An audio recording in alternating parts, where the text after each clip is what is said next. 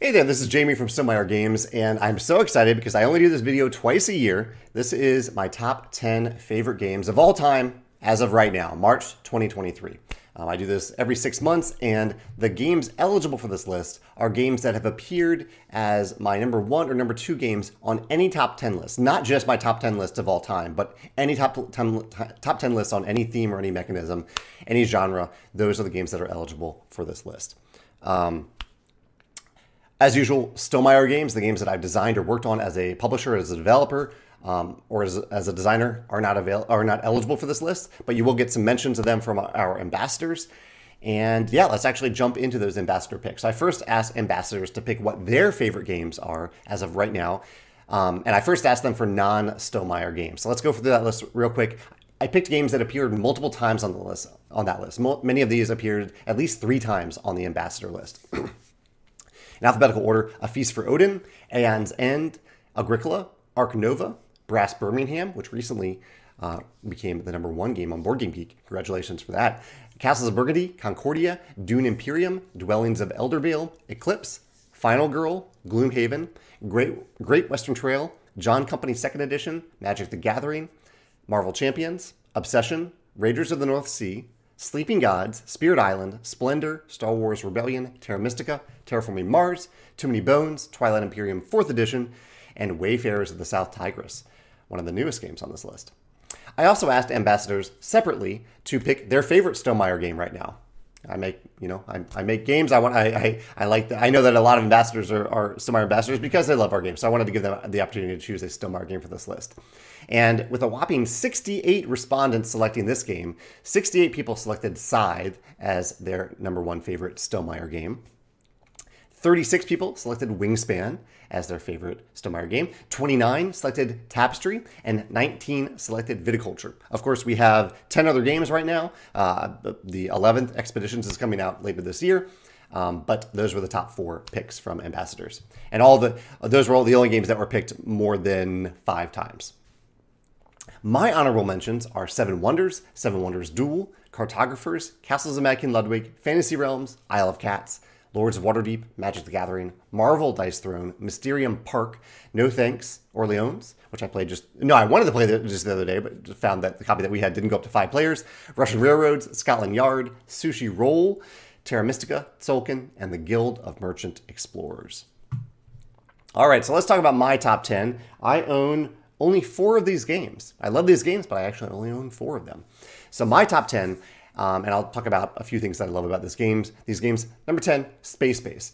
Uh, if you follow this channel, you've probably seen Space Base show up a number of times on this list. Space Base is a mostly simultaneous game where one player is rolling two dice and all players are using those dice to activate certain abilities of cards that they have in their card row, uh, cards numbered from 1 to 12. So it's an interesting game where the, the, the curve of the dice um, because for a specific reason, the curve of the dice doesn't necessarily mean that playing six, sevens, and eight value cards out of the one through 12 spectrum are better because you can choose to activate the sum of the dice or each die individually. And so it actually means that cards numbered one through six are the most powerful. It's much harder to activate cards 10, 11, or 12.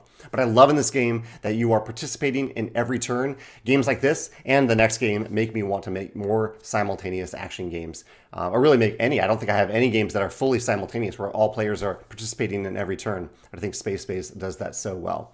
Um, it, it, just it it feels good every time to play. Whenever whenever I play Space Base, and I like that I can even choose my difficulty as I play because there are certain cards that are a little bit more difficult than others to, to work around. But you don't have to choose those cards. You can you can buy other cards instead.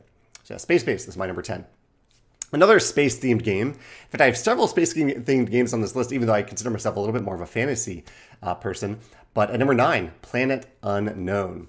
It's one of the newer games on this list. This is another simultaneous game where all players are selecting some polyomino tiles based on a uh, I don't know the, the modern term for this, but it's a lazy Susan where you're turning around this this big uh, uh, circular display of tiles, and you're the active player is turning it facing them, and they can choose one of two tiles, and all other players get to choose whatever from the two tile types that are facing them that are oriented towards them at that moment. You choose one of those tiles and simultaneously place it on your planet mat. You have this big planet mat that you're building. Planet Unknown does something that I love in games, which is that it includes.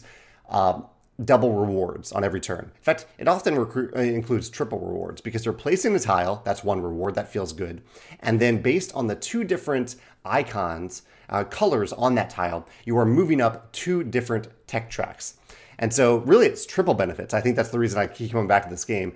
Plus, it flows really well even at higher player counts. But the idea that on every turn, you are being rewarded multiple times. You're being rewarded by a tile and by moving up two tracks. And oftentimes, those two tracks give you other benefits. So you kind of are spooling into these other benefits as you play. Feels really good. I love games that are rewarding for players.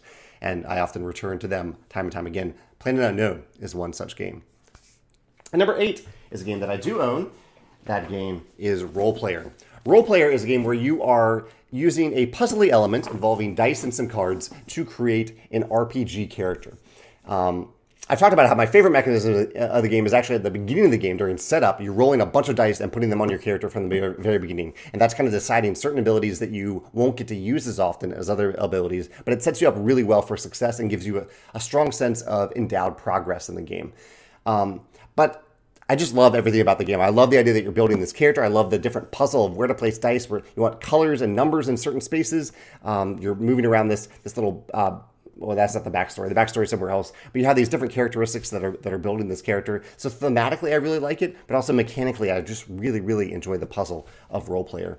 And uh, yeah, I, I, I, am just always happy to return to this game. And even though it's not on my list, uh, Roll Player Adventures uh, kind of the sequel to this game, the, the campaign sequel to this game, is a wonderful game that I also truly, truly love. I didn't put any campaign games on this list because um, I think of my favorite games as those that I return to time and time again, but I, I really do love Roll Player Adventures too. And number seven is a game that I don't own yet, but the Kickstarter, I think, or the Gamefound is arriving fairly soon, as far as I know, and that is Ra. Ra is my favorite auction themed game um, because it involves a little bit of a push your luck element. I love a little bit of push your luck, in that you never know exactly when a round is going to end in Ra.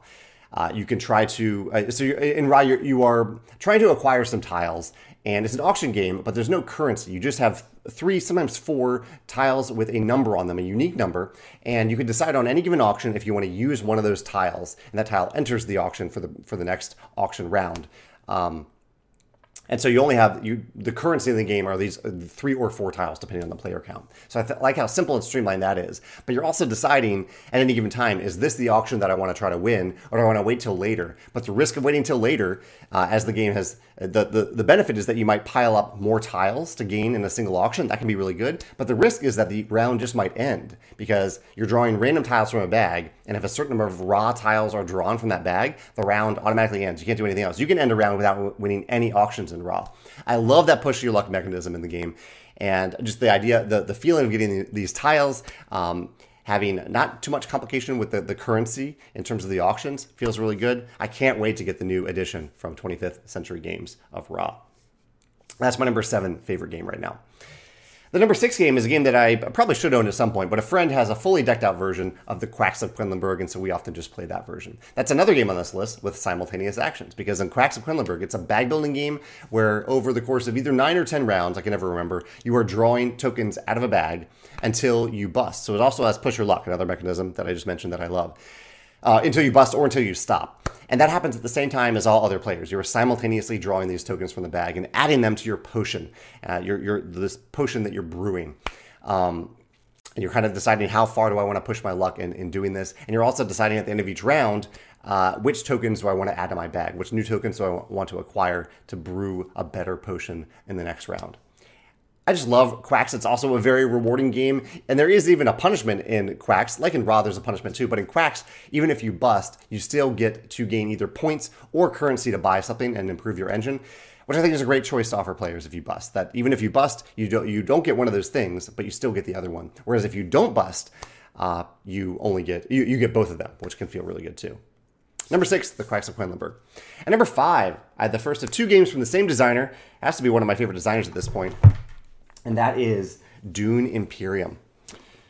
I love Dune Imperium. Dune Imperium is a deck building game with a really cool deck building mechanism where you're only playing typically two cards over the course of the round, and they tie to a worker placement mechanism in the game. But the cards that you don't play matter just as much because the bottom ability, the bottom benefit on those cards activates at the end of the round. Um, either uh, helps you acquire more cards typically, or it helps you in the combat arena of the game because there is a combat that happens at the end of each round. It's a very structured game in that way, um, but it, it works really well to have that combat. You know for sure that there's going to be a conflict at, at the end of each round. It's your decision if you want to participate in it or not. But I love the card play in the game. I, I, love how it ties to the worker placement. I love that points are very scarce in this game. There are only 10 points to get. You can get a few more points, but the, the end game trigger is 10 points.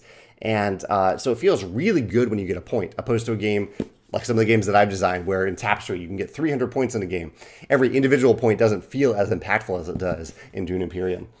Um, but yeah, even this this game I think is so thematically strong too. Not only mechanically strong, but thematically strong that it made me want to read the book. It made me get excited about the movie. I love when a game does that when it has when it's so mechanically good and it hints at the the theme without spoiling it. That it makes me want to learn more about that world itself, especially with an intellectual property game like Dune Imperium. That's my number five favorite game. From the same designer, I actually realized I do own the game from the other designer. It's over on my shelf, but I it's a giant box, and that is Clank. I love Clank. The newest version of Clank is Clank Catacombs. And really, I'm saying Clank as like the entire Clank brand at this point because I love the core game. I love the expansions. I really enjoy Clank Catacombs. Um, and I love the legacy version, Clank Legacy. I love this this entire brand. It's been a really really joyful brand for me to play through.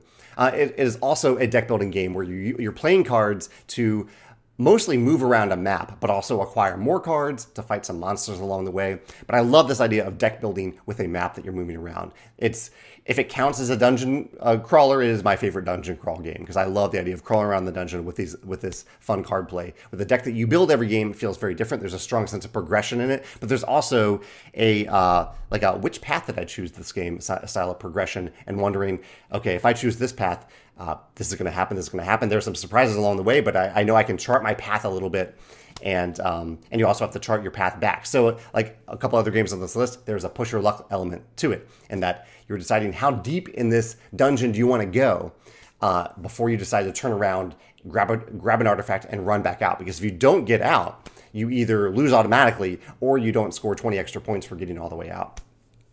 Um, yeah, Clank. I love Clank. I'm always happy to play Clank. It's my number three favorite game right now. Uh, number four favorite game. I'm sorry. Number three is Rumble Nation. And it almost surprised me a little bit that I put this game so high on the list. But this is a game that I just crave to play, and I don't own it. It's very difficult to get. And I almost want a new edition of the game. I think they might be working on a new edition of the game.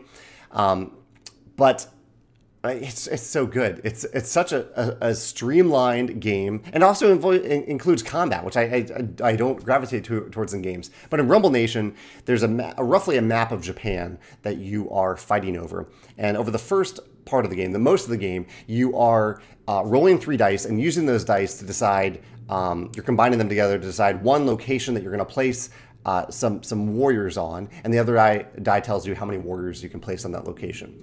And once all players have finished this process, they, they've put all their warriors out on the board over the series of multiple turns, you kind of just run the game. And the game, uh, the, the, you, you run each battle starting with the lowest numbered territory. You, you decide the, the victor of that battle, and then the victor of that battle, if they have adjacent territories, they will put reinforcement units in each of those adjacent territories so they get stronger. So there's a strong reason in the game to go after low numbered territories because they are going to be activated first during this activation phase at the end of the game. But there's also a reason to go after the higher numbered territories. They go up to 12 because they're worth more points. If you win a one, level 1 territory or the 1 territory, it's only worth 1 point. If you win the 12 territory, it's worth 12 points. And there was a second place as well but it just it flows so well. It's so easy to get to, get to the table, and I just crave playing it. I uh, my friend Alex is the one that has it, so I need to remember to ask him to bring it more often. It's a fantastic game, very streamlined combat kind of area control game. Um, yeah, Rumble Nation, it's fantastic. I highly recommend it. Number three game on my list. Number two is also a new game for this list. Uh, it's, it's raced up the list, and I just find myself craving this game as well, but I own it, and that is Skull King. This is a trick taking game that does what the crew does, it does what Wizard does, which is, and, uh, and what the mind does. It has a sense of escalation from round to round. In Skull King, you start out with a hand of one card, and you play a one card trick. In the next round, you start you gain two cards, and then three cards, and so on. And I think for most player counts, it goes all the way up to ten. You play through ten. But this sense of escalation and progression, what's well, not progression really? You're not getting better at anything throughout the game, but you are getting more. You're getting more cards, and even if you haven't played Skull King in a while, this like onboards you into the game really well and onboards new players into the game really well because the stakes are really low when you're only playing one card. They're low when you're only playing two. And they ramp up to that, that 10 card phase that feels really powerful and where it's rather difficult to decide in advance to bid how many how many uh, tricks that you think you'll you'll be able to win that turn um, or that hand it's just a lot of fun. I've had fun every time I played Skull King. It's so easy to get, to the table. Um, yeah, number, my, it's my number two game right now. I, I, I don't think I ever thought that a, a, a small trick taking game would get this high on my list, but I'm just having a blast with it. I'm, I'm loving Skull King. It makes me want to decide, design a game that has this ramping mechanism. Just as like some of these other games on this list make me want to design a game with push your luck or design a game with simultaneous actions. Finally, though, number one is the opposite of Skull King in every way, and that is the big boy Ark Nova, the game about building a zoo. This is a, a, the by far the heaviest game on, on this list. Uh, it's a game that offers a huge amount of variety through the animal cards that you're playing. Um, I've done a whole video about the things that I learned as a designer from Ark Nova. And I think one of the core things that I talked about, in fact, I did another video about this as well, is this idea that you can clearly see, um, you can you can decide intrinsically or uh, mechanically the cards that you want to, to play in the game. And here's some examples of those cards. And uh, many of them are big and difficult to play, and it takes multiple turns to plan towards them, but you can plan towards them. You can see these are the th- exact things that I need to do to be able to play this elephant card. And it might take multiple turns to do that, but once you get that payoff of actually playing the card, it feels really, really good. And there are multiple benefits on all the cards. Every card that you play makes it easier to play other cards. Um, they give you one time benefits, they give you ongoing benefits, they give you income benefits, they give you endgame benefits. There's so many different types of benefits that every card gives you. Um, that means that every card feels really, really good to play. Uh, I've never played a game of Ark Nova that felt the same as the previous game. The game has a ton of variability to it, just even in the cards, not even with the different player mats. But I just, it, it I love Ark Nova. I, I, I, I, I'm so glad that, that this game came out. Feuerland did a wonderful job with it. Um, yeah, it's my number one favorite game right now. That's my list uh, my top 10 favorite games right now. This list will change in six months. It changes all the time. My taste in game change. Uh, but as of right now, these are my top 10 favorite games. I'd love to hear what your number one game is on my list and your number one game of all time as of right now. The game that you are most eager to get to the table over and over again right now. Let me know those two things favorite game from my list and favorite game of all time for you, whether or not it's on my list. Let me know in the comments below. I really look forward to this discussion. Thanks.